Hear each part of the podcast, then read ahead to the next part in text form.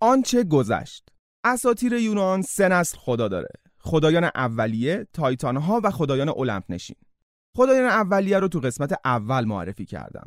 زمین، آسمون، دریا، کوها، شب، روز، تاریکی، روشنایی و عشق و جهنم خدایان اولیه هستن. قبل از همه اینا یه خدایی بود به اسم خاوس یه فضای بدون شکل بی پایان از آشوب و هرج و مرج. همه چی حتی همین خداهای اولیه از خاوس به وجود اومدن. بعد از خداهای اولیه تایتانا اومدن و حاکمای جدید دنیا شدن. دوازده تا تایتان و چند تا از مهمترین بچه هاشون رو تو قسمت های دوم و سوم معرفی کردم. داستان به قدرت رسیدنشون هم یکی از روایت های عجیب اساتیر یونانه که اگه نشنیدی نصف عمرت برفناست بعد از تایتانا خداهای علم نشین اومدن سر کار. به همین راحتی که گفتم نه. ده سال با تایتانا جنگیدن تا تونستن حکومت دنیا رو از دست پدرشون کرونوس حاکم تایتانا در بیارن. این خدایان علم نشین معروف ترین و شناخته شده ترین خدایان تو اساطیر یونان و شاید بشه گفت تو کل اساطیر جهان هستن. تا الان آتنا الهه خرد و جنگ رو تو قسمت پنجم و هرا ملکه خدایان و زن شناسنامه زئوس رو تو قسمت ششم معرفی کردم سه تا خدای المپ نشینم تو قسمت هفتم حضور داشتن. هفاستوس خدای آتیش و سندگری آفرودیت الهه زیبایی و عشق و آرس خدای جنگ. نه تا خدا و الهه دیگه از بین خدایان علم نشین موندن که اونا رو هم تو این قسمت و قسمت های بعدی معرفی می‌کنن.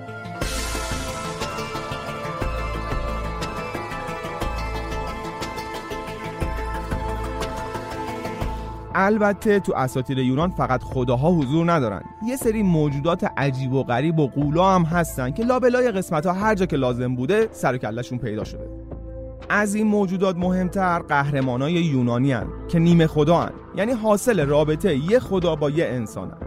این قهرمانا از هیچی نمی ترسیدن و می‌رفتن تو دل خطر بیشتر اون قول ها و موجوداتی که گفتم رو همین قهرمانا زدن ناکار کردن از قسمت هشتم یه سری جداگانه مربوط به معرفی قهرمانا رو شروع کردم که خداها و الهه هم تو داستاناش حضور پررنگی دارن.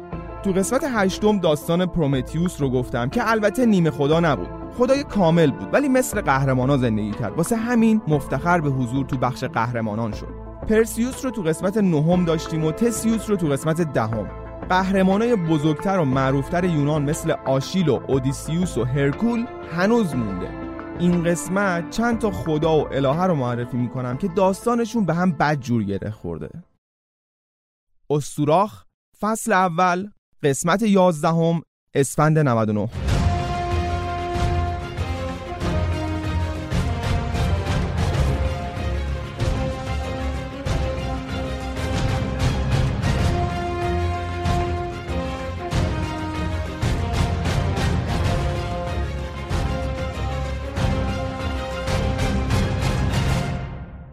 هادس و پوسایدون و زئوس دور هم جمع شدن تا در مورد نحوه اداره دنیا و قسمتی که باید به هر کدوم برسه تصمیم گیری کنن. این سه تا پسرای کرونوس هستن. سه تا خواهرم دارن به اسمای دیمیتر، هرا و هستیا. دیدی الان چطوری تهدیدا رو به فرصت تبدیل می‌کنن؟ کرونوس هم بچه هاشو که تهدیدی برای گرفتن حکومتش بودن خورد. تا دیگه تهدید نباشن. ولی حتما بازم دیدی که یه سریا میان تهدیدا رو به فرصت تبدیل کنن. همون یه ذره فرصتشون هم تبدیل به تهدید میشه. این ریشه اساتیری داره. کرونوس پنج تا از بچه هاشو خورد. ولی کوچیکترین بچهش یعنی زئوس قصر در رفت. خیلی زود بزرگ شد. برگشت تو کاخ و باباشو مسموم کرد. کرونوس بچه هاشو بالا آورد. بچه ها تهدیدش کردن که خودش بیاد با زبون خوش حکومت رو تقدیم کنه بره یه جزیره خوش بگذرونه. کرونوس این فرصت هم از دست داد. جنگ تایتان ها شروع شد و زئوسینا پیروز شدن پس نتیجه می‌گیریم که اولا فرصت ها خیلی زود به تهدید تبدیل میشن. دوما تبدیل تهدید به فرصت هوش و درایتی می‌خواد که تو نداری انسان فانی. باور کن اگه همه تهدیدا رو هم به فرصت تبدیل نکنی اتفاق خاصی نمیافته. شلخته تبدیل کن یه چیزی هم گیر تهدید کننده ها بیاد. بالاخره اونا هم آبرو دارن. حالا سه تا برادر می‌خوان دنیا رو بین خودشون تقسیم کنن. خواهرها هم که طبق قانون هیچ سهمی ندارن. ول کنید اون یونان باستان و بیایید همینجا حداقل نصف داداشتون سهم ببرید. هر کی تک بیاره اون خدای دنیای مردگان میشه. میشه. قبول نیست آقا. تقلب کردی زئوس. پشت دستتو به پوسایدون نشون دادی. حادث باختی دیگه. جرزنی نکن. دنیای مردگان هم جای خیلی خوبیه. حالا میری می‌بینی. خب پوسایدون بیا سنگ کاغذ چی کنی. برنده خدای خدایان میشه.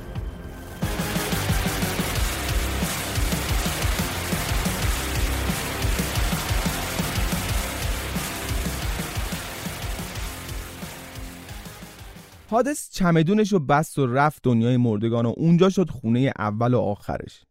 هیچ کس دوست نداره تا وقتی زنده است بره دنیای مردگان ساکن شه.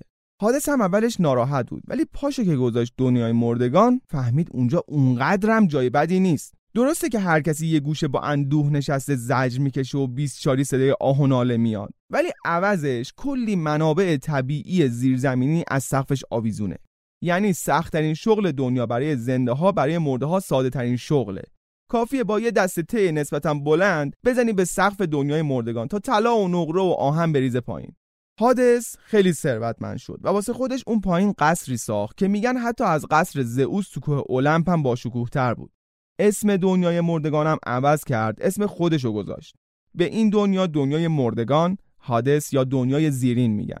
یونانیا عقیده داشتن دنیای مردگان یا زیر زمینه یا یه جایی سمت غرب بعد از تموم شدن دنیا اونور رود اقیانوس رودی که دور دنیا میچرخه. اون شعبه ته دنیاش خیلی دوره. ما با همین شعبه زیر زمینش استوراخو می‌بریم جلو.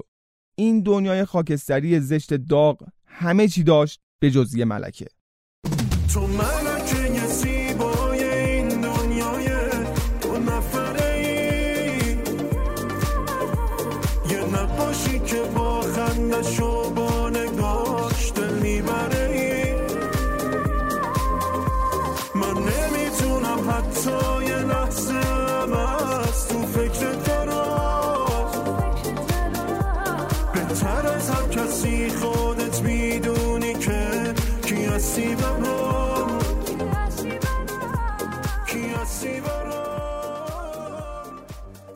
حادث یه روز از سر و تنهایی رفت دنیای زنده ها که یه چرخی بزنه.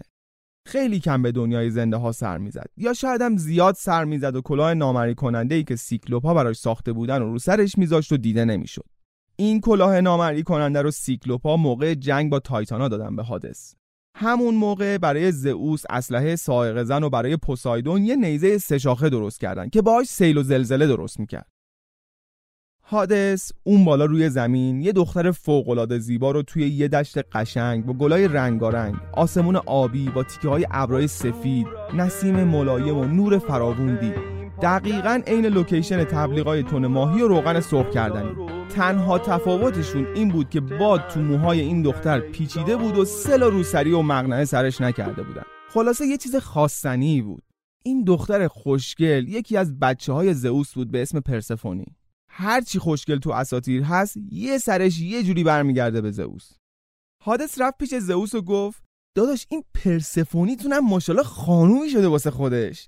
اگه منو به غلامی قبول کنی ملکه دنیای مردگانش کنم. زئوس خیلی خوشحال شد چون حادث کسی رو انتخاب کرده بود که از گزینه های در دسترس خودش کم نمی‌کرد. البته زئوس بارها نشون داده که به نسبت های فامیلی دست و پاگیر مثل دختر و خواهر و زنداداش اهمیتی نمیده. ولی به هر حال پرسفونی اون آخرای لیستش بود و سگ خورد. استثنان اب نداره. بالاخره بقیه هم دل دارن.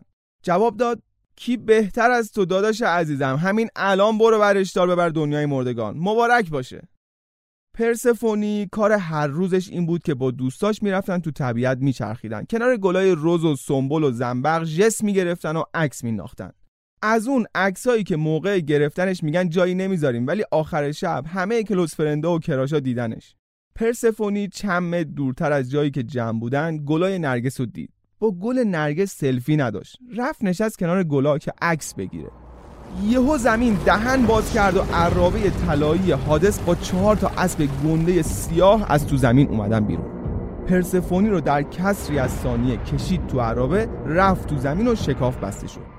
تا بقیه عوامل صحنه سرشون رو برگردونن ببینن چه خبره حادث پرسفونین رو دزدید و برد دنیای زیرین. پرسفونین لحظه آخر داد زد بابا زئوس. زئوس جواب داد خوشبخشی دخترم. از اون همه نیمف و هوری و بادمجون دور قابچین توی دشت هیچ کس نفهمید چی شد که یهو پرسفونی غیبش زد. عجیب تر از اون اینکه اون فریاده رو هم هیچ کس نشنید به جز زئوس و یکی از الهه به اسم هکاته. الهه جادو و جادوگری.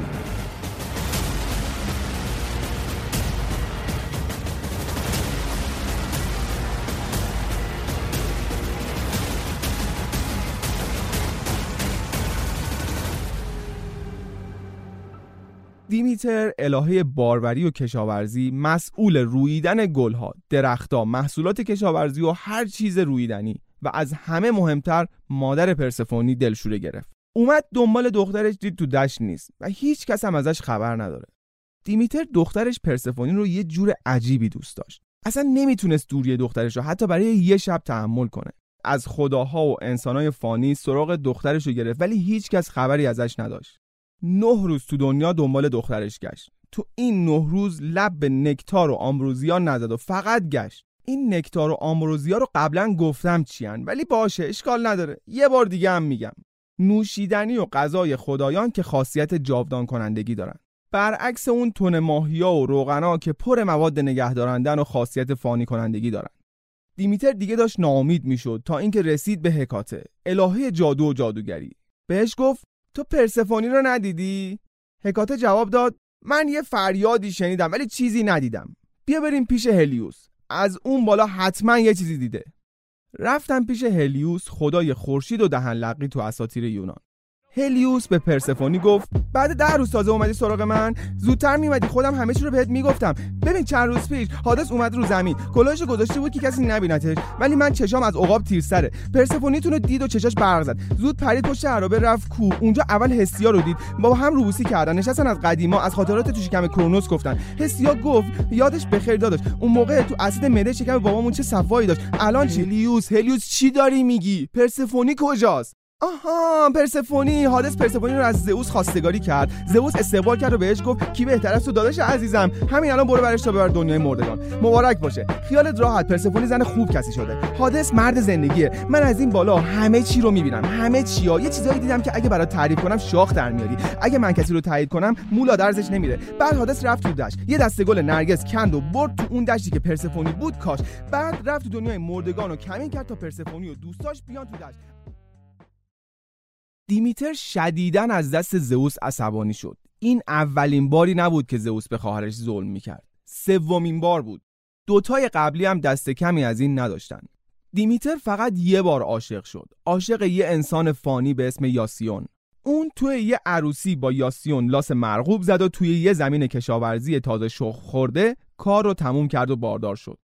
وقتی برگشتن تو مراسم زئوس دید پشت لباس دیمیتر گلیه. به این نتیجه رسید که حتما دیمیتر و یاسیون تو اون زمین کشاورزی پشت سالن عروسی که تازه شخ زده شده با هم یه کارایی کردن. شرلوک هولمز با این سرعت پروندهاشو حل نمی‌کنه. غیرتی شد و داد زد. با خواهر من؟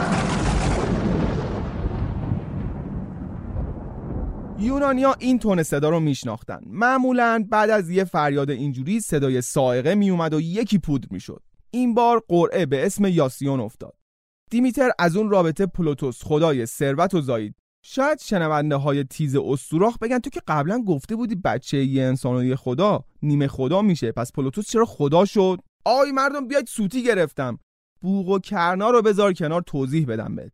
دلیلش این بود که دیمیتر انقدر به جون زئوس قر زد تا زئوس زله شد و گفت چی کار کنم تو فقط ولم کنی؟ دیمیتر گفت من که واسه خودم چیزی نمی‌خوام. هر کاری می‌کنم واسه این بچه هاست پلوتوس در بهترین حالت می‌خواد بره دنبال قهرمان بازی و آخرش هم کشته بشه. یه کاری کنیم بچه نمیره. خداش کن. زئوس پلوتوس رو خدای ثروتش کرد. ولی چشماش رو کور کرد که بین انسانها فرق نذاره و به همه مال و ثروت بده. پلوتوس هم انسانا رو از صداشون تشخیص میده و قشنگ بینشون فرق می‌ذاره. It's a crime.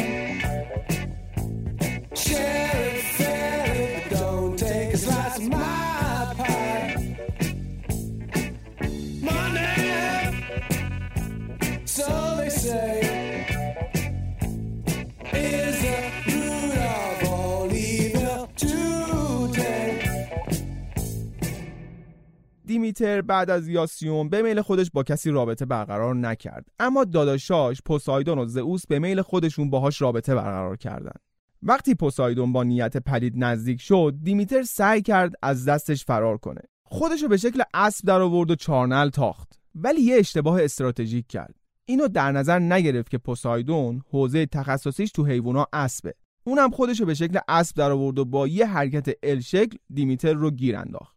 حاصل این جفتگیری یه اسبی شد نامیرا به اسم آریون که می‌تونست حرف بزنه. دیمیتر از اون اتفاق درس گرفت و وقتی زئوس اقدام به تجاوز کرد به خودش زحمت مقاومت نداد. چون می‌خواست حداقل بچهش مثل آدم به دنیا بیاد. بچه زئوس و دیمیتر همین پرسفونی خوشگلیه که حادث دزدید و برد دنیای مردگان. دیمیتر در همه این اتفاقات نجابت به خرج داد و به قور زدن بسنده کرد. ولی تا سه نشه بازی نشه. بعد از اینکه فهمید زئوس با پرسفونی چی کار کرده دیگه قاطی کرد.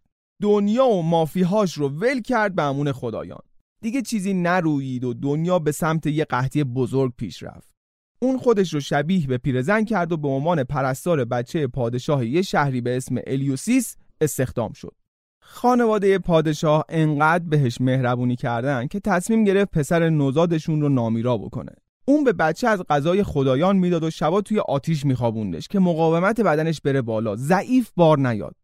یه شب مادر بچه بی هوا اومد تو اتاق و با دیدن پسرش توی آتیش شروع کرد به داد و بیداد و کولی بازی دیمیتر بچه رو از تو آتیش در آورد و گفت وای چقدر شلوغش می‌کنی.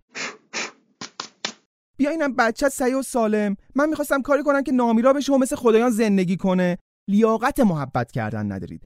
اصلا حالا که اینجور شد بذار یه چیزی رو بهت بگم. من دیمیتر الهه کشاورزی و باربریم باید برام تو همین شهر یه معبد درست کنید چون نمی‌خوام برگردم کوه المپ. بهتون افتخار میدم تو معبدی که برام بسازید بمونم. شما هم این سعادت نصیبتون میشه که بهم خدمت کنید. قبول دارم دیمیتر یکم زیاده روی کرد ولی بهش حق میدم. عشقش رو کشتن دوبار بهش تجاوز کردن دخترش رو تنها دلخوشی زندگیش رو دزدیدن بعد یه انسان فانی میاد بهش میگه بچه منو ننداز تو آتیش. هر کی باشه شاکی میشه دیگه. مردم شهر سریع معبد رو ساختن. دیمیتر رفت تو معبدش بس نشست. بافتنی میبافت. سبزی قرمه و سبزی پلویی و لوبیا فریزری می‌کرد و سریالای جم و تکرارش رو از همه کانالاش نگاه می‌کرد. خیلی زود قحطی کل دنیا رو گرفت به طوری که دیگه چیزی نمون که انسانو در راه خدایان قربانی کنن.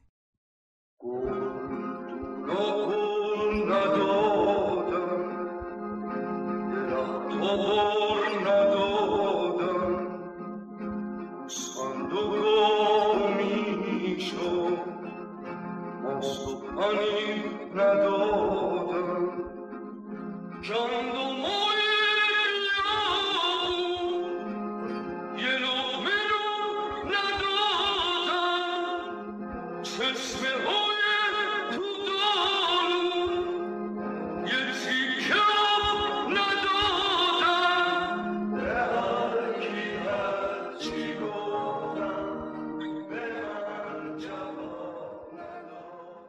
قربانیا که کم شد زئوس دستور داد کارگروه بررسی علل کاهش قربانیا درست کنن و پس از تحقیقات دقیق و تخصصی متوجه شدن که قحطی اومده. هیچ گیاهی از تو زمین در نمیاد و گاو و گوسفندا همه تلف شدن. انسان ها هم در زم دارن از گشنگی میمیرن که این مسئله در اولویت کارگروه مذکور نیست. زئوس به دیمیتر پیام داد که بیا کوه وظایفتو انجام بده این ادا رو در نیار. ولی دیمیتر از جاش تکون نخورد. همه الهه ها رو با کلی هدیه و امتیاز و پیشنهاد فرستاد ولی دیمیتر گفت می‌خوام یه مدت کار نکنم. زئوس که دید دیمیتر به هیچ سراتی مستقیم نیست آچار فرانسه اساطیر یونان باستان هرمس رو صدا زد و گفت برو به حادث بگو پرسفونی رو پس بده. معامله به هم خورده. هرمس رفت تو قصر حادث. حادث و پرسفونی نشسته بودن انار میخوردن. گفت حادث ازدواج کنسله. اومدم پرسفونی رو ببرم مادرش ببینتش. بلکه از خر شیطون بیاد پایین. قحطی دنیا رو گرفته. انسانا قربانی نمیدن. خرج و دخل کوه با هم نمی‌خونه.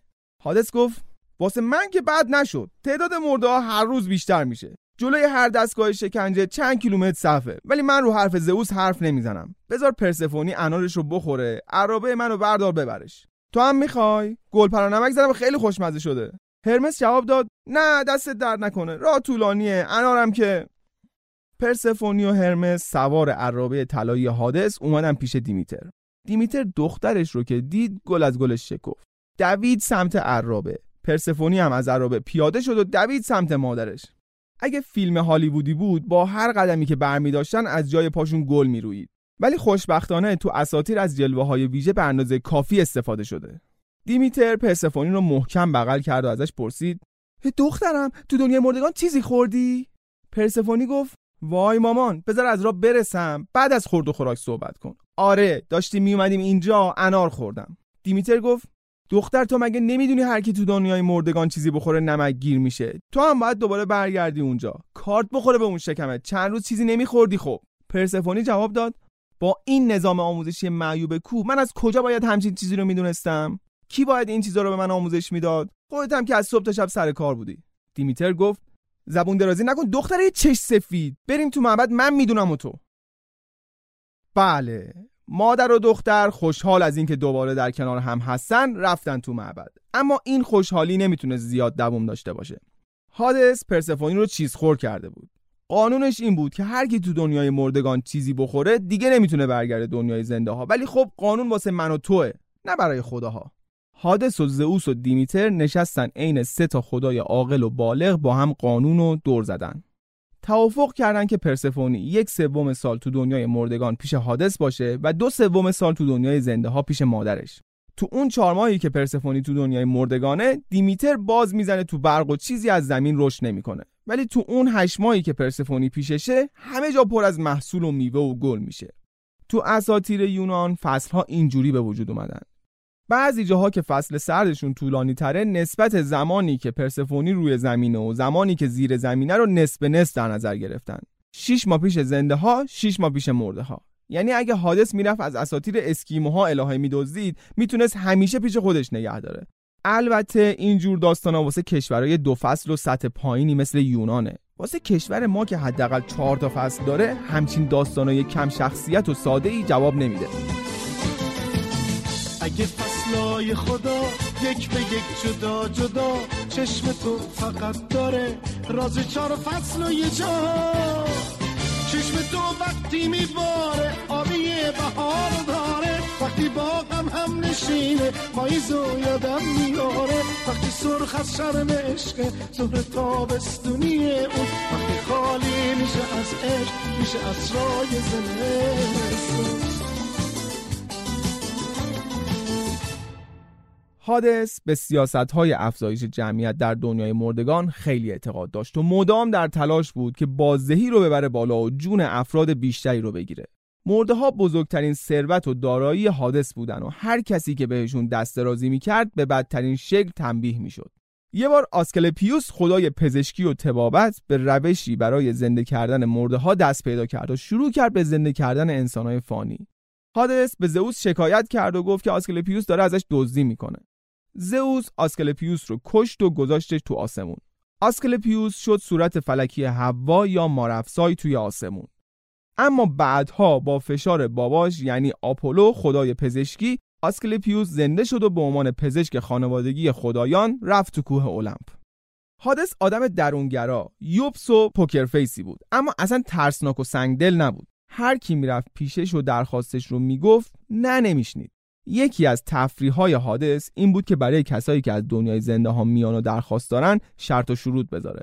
ها فکر می‌کردن که با سفر به دنیای مردگان چه کار خفنی دارن انجام میدن. نمی‌دونستن که حادث راه رو براشون باز می‌کنه. اصلا میگن اگه حادث نمی‌خواست هیچ کس نمی‌تونست قصرش رو پیدا کنه. تو اساطیر یونان داستانی نیست که توش کسی سعی کرده باشه بره پیش حادث تو دنیای مردگان و نتونسته باشه. رفتنش آسون بود. برگشتنش سخت بود. حادث درخواستشون رو میشنید و هیچ کدوم رو رد نمی‌کرد. البته بجز تسیوس که رفته بود زن حادث رو بدزده. اینو دیگه نمی‌شد هیچ جوره باهاش راه اومد. اما براشون شرطایی میذاشت که ببینه آیا واقعا لیاقتشو دارن که به خواستشون برسن یا نه. مثلا هرکول تو یکی از مأموریتاش رفت که سربروس سگ سه سر نگهبان دروازه دنیای مردگان رو بدزده و ببره دنیای زنده ها حادث گفت سربروس رو می‌خوای؟ برو بگیرش. اونها اونجاست. هیچکی تا حالا جرئت نکرده از سیمتریش رد شه. ولی اگه تونستی بگیریش برش دار ببر. هرکولم تونست و بردش. مردم یونان باستان از حادث مثل سگ سه سر میترسیدن و فکر می‌کردن اگه اسمشو ببرن مرگ میاد سراغشون. اسمای زیادی براش گذاشته بودن. انگار اگه به یه اسم دیگه صداش کنی نمی‌کشه. اون کار خودشو می‌کنه. حالا تو هی اسم و لقب براش بذار. مثلا بهش می‌گفتن پلوتون یا مثلا زئوس دنیای مردگان. در همه زمانها و مکانها یکی باید باشه که مردم ازش بترسن و حساب ببرن. تو یونان باستانم حادث این نقش رو به عهده داشت ولی تو فیلم ها و داستانهای امروزی شورش رو در آوردن. حادث رو به عنوان یه شخصیت منفی نشون میدن که به دنبال کله پا کردن زئوس یا نابودی دنیاست. این برداشتا به هیچ وجه درست نیست. تو اساطیر یونان شخصیت مثبت و منفی به اون شکل وجود نداره. همه خاکستری از فرهادی هن. شاید به همین دلیله که تو فیلم های اساتیری روند اصلی داستان و کلا به هم میریزن و یه جور دیگه تعریفش می‌کنن. اگه همینجوری که توی اسطوره ها اومده روایت کنن تماشاچی با هیچ کدوم از شخصیت ها ارتباط برقرار نمی‌کنه. از هیچ کدوم هم خوشش نمیاد و در نهایت فیلم و نصف کاره ول می‌کنه. ولش کن. نظر شخصی ندیم بهتره. اینجا هر چی بگیم بعدا علیهمون استفاده میشه. در کل حادث دوست ماست و اگه می‌خواد جونمون رو بگیره همش به خاطر خودمونه. اینقدر مقاومت نکن.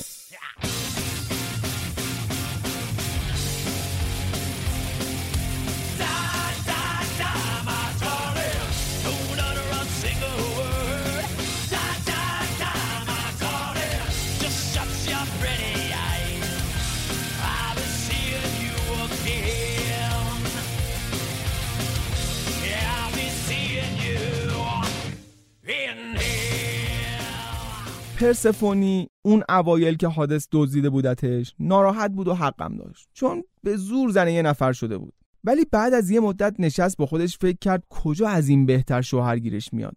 خدا نیست که هست. خانواده دار نیست که هست. قصر و عرابه طلایی نداره که داره. از همه مهمتر این که هر زنی دور برشه مرده پس دنبال خیانت هم نمیره.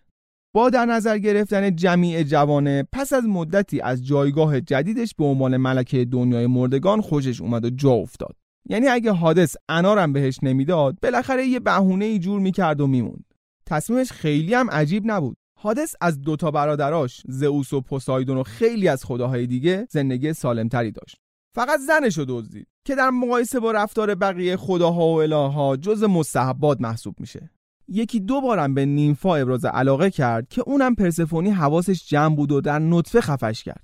مثلا یه نیمفی بود به اسم مینت که گویا قبل از اومدن پرسفونی با حادث روابط حسنه داشت.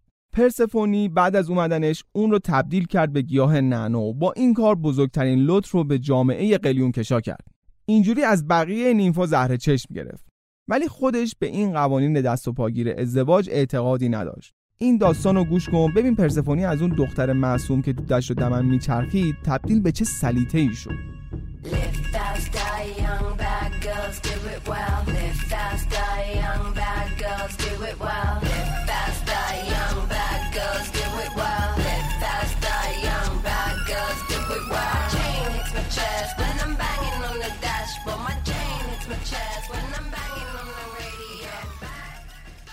سینیراس پادشاه یه شهری بود که مهم نیست. یه دختر خوشگل به اسم میرا داشت که این مهمه. مادر این دختر ادعا کرد دخترش از آفرودیت خوشگل تره آفرودیت یه آهی کشید و به سمت محل زندگی میرا پرواز کرد. رفت تو قصر رو کاری کرد که میرا بدجور عاشق پدرش شد. مادر یه حرفی از سر شکم سیری زد. آفرودیت کاری کرد که دختر عاشق پدرش بشه. حلاک نشونگیری تم آفرودیت. میرا برای رسیدن به پدرش یه نقشه ای اجرا کرد. خودشو جای یه خدمتکار جا زد و نه شب با پدرش توی یه اتاق تاریک که چشم چشمو نمی‌دید با هم بودن. سینیراس بعد نه شب تازه به خودش اومد و گفت قیافه این خدمتکاره رو ببینم هم بد نیست. وقتی فهمید اون خدمتکار در واقع دخترشه شمشیر کشید که دخترش رو بکشه. میرا فرار کرد و رفت تو جنگل های اطراف. اون از کاری که کرده بود خیلی احساس گناه می‌کرد. به درگاه خدایان توبه کرد. خدایان هم گناهانش رو بخشیدن و فرستادنش بره توی یه شهر جدید یه زندگی تازه رو آغاز کنه. عشقش به پدرش از یادش رفت. عاشق یه مرد کاری و خانواده دار شد و با هم ازدواج کردن. چند تا بچه قد و نیم قد آوردن و تا آخر عمر به خوبی و خوشی در کنار هم زندگی کردن. پایان. باور کردی؟ همچین خبرایی تو اساتیر نیست. البته خدایان میرا رو بخشیدن و مورد رحمت خودشون قرار دادن. ولی چه رحمتی؟ اونا زحمت کشیدن میرا رو تبدیل به درخت کردن. میرا وقتی درخت شد حامله بود. نه ماه بعد تنه درخت شکافته شد و یه پسر بچه به دنیا اومد. پسری که تو خوشگلی در جهان رو دست نداشت. از همون لحظه اولی که از تنه مادرش زایده شد مشخص بود بزرگشه سرش دعوا میشه. آفرودیت پسر بچه رو که دید تصمیم گرفت روش سرمایه گذاری کنه برای آینده. با خودش گفت این پسر نباید روی زمین بمونه وگرنه هزار تا خواستار پیدا می‌کنه. نه که بتونن با من رقابت کنن ولی سعی رو که درد نمی‌کنه دستمال نمیبندن. بفرستمش پیش پرسفونی به سن قانونی که رسید پسش می‌گیرم. بعد چند سال رفت دنبال آدونیس پسر خوشگل داستان.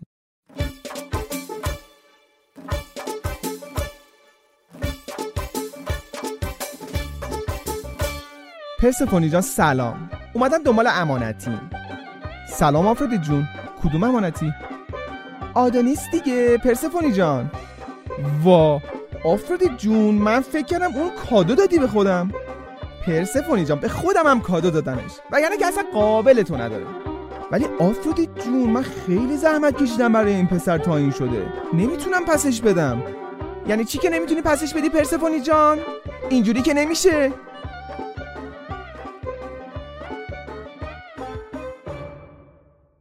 بعد از اینکه پرسفونی آدونیس رو پس نداد آفرودیت وظایفش به عنوان الهه عشق و انجام نداد و کل زوجای دنیا شروع کردن به دعوا کردن. یاد گرفتن دیگه تا تعقیب توقی می‌خوره اینترنت چیز قهر می‌کنن میرن کنج عزلت. رابطه زناشویی هرا و زئوس داغون که بود داغونتر هم شد. زئوس به اینجاش رسید و پاشد رفت وساطت. تو اینستاگرام استوراخ میگم به کجاش رسید. اتفاقا کپی توافقنامه دیمیتر و هادس سر پرسفونی تو جیبش بود. همون رو در آورد اسماش رو خط زد و اسمای جدید نوشت. به دو طرف گفت آدونیس چهار ماه پیش پرسفونی تو دنیای مردگان میمونه هشت ماه پیش آفرودی تو دنیای زنده ها پرسفونی گفت من اینو قبول ندارم زمانا باید برابر باشن. زئوس گفت پس چهار ماه پیش تو میمونه چهار ماه پیش آفرودیت آدونیس پرسید چهار ماه بقیهش چی؟ زئوس گفت وقتی بزرگتر داره صحبت می‌کنه نپر وسط حرفش. یه نگاه به برگه قرارداد کرد دید خیلی خط خوردگی داره. اگه بخواد عددا رو هم خط بزنه محضر قبول نمی‌کنه. گفت آدونیس چهار ماه باقی مونده رو به اختیار خودش پیش هر کسی که دوست داره میمونه. اینو شفاهن به دو طرف اعلام می‌کنه. دیگه کتبیش نمی‌کنیم. این زیر رو امضا کنیم من برم. آدونیس آفرودیت رو برای گذراندن اون چهار ماهی که به اختیار خودش بود انتخاب کرد. باید قیافه پرسفونی رو اون لحظه می‌دیدی. کارد می‌زدی خونش در نمیومد اون همه زحمت بکش بچه بزرگ کن از آب و گل درش بیار درس زندگی بهش بده آخرش اینجوری جواب خوبیاتو میده. آدونیس نمک نشناس. نو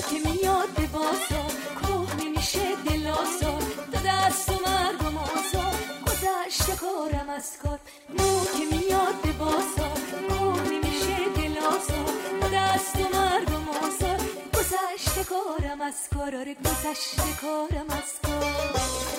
آدونیس چهار ماه پیش خوشگلترین الهه زیر زمین بود. هشت ماه پیش خوشگلترین الهه روی زمین. کوفتت بشه مرد. ولی یه چیزی رو بیشتر از این دوتا دوست داشت. شکار. عشق واقعیش شکار بود.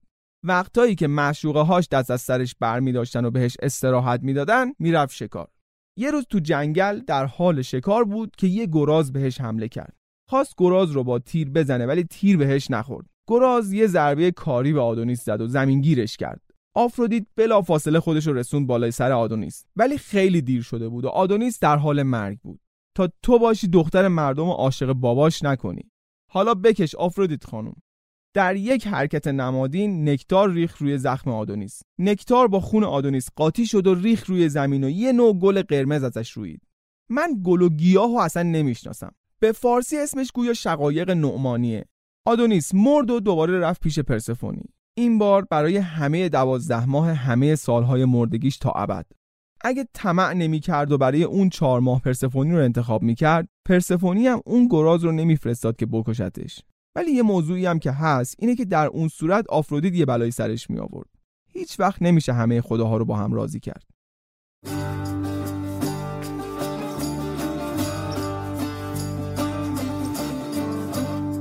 خب دیگه برای این قسمت بسته بیشتر از حد معمول حرف زدم.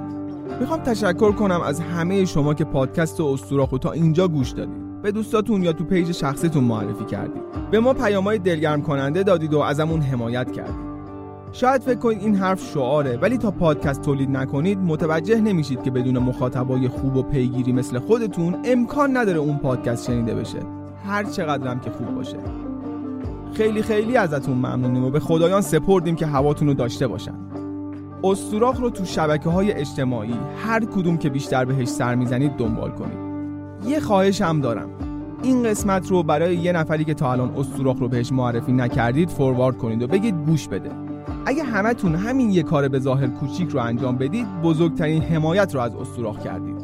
دمتون گرم و تا خداهای دیگه خدا نگهدار.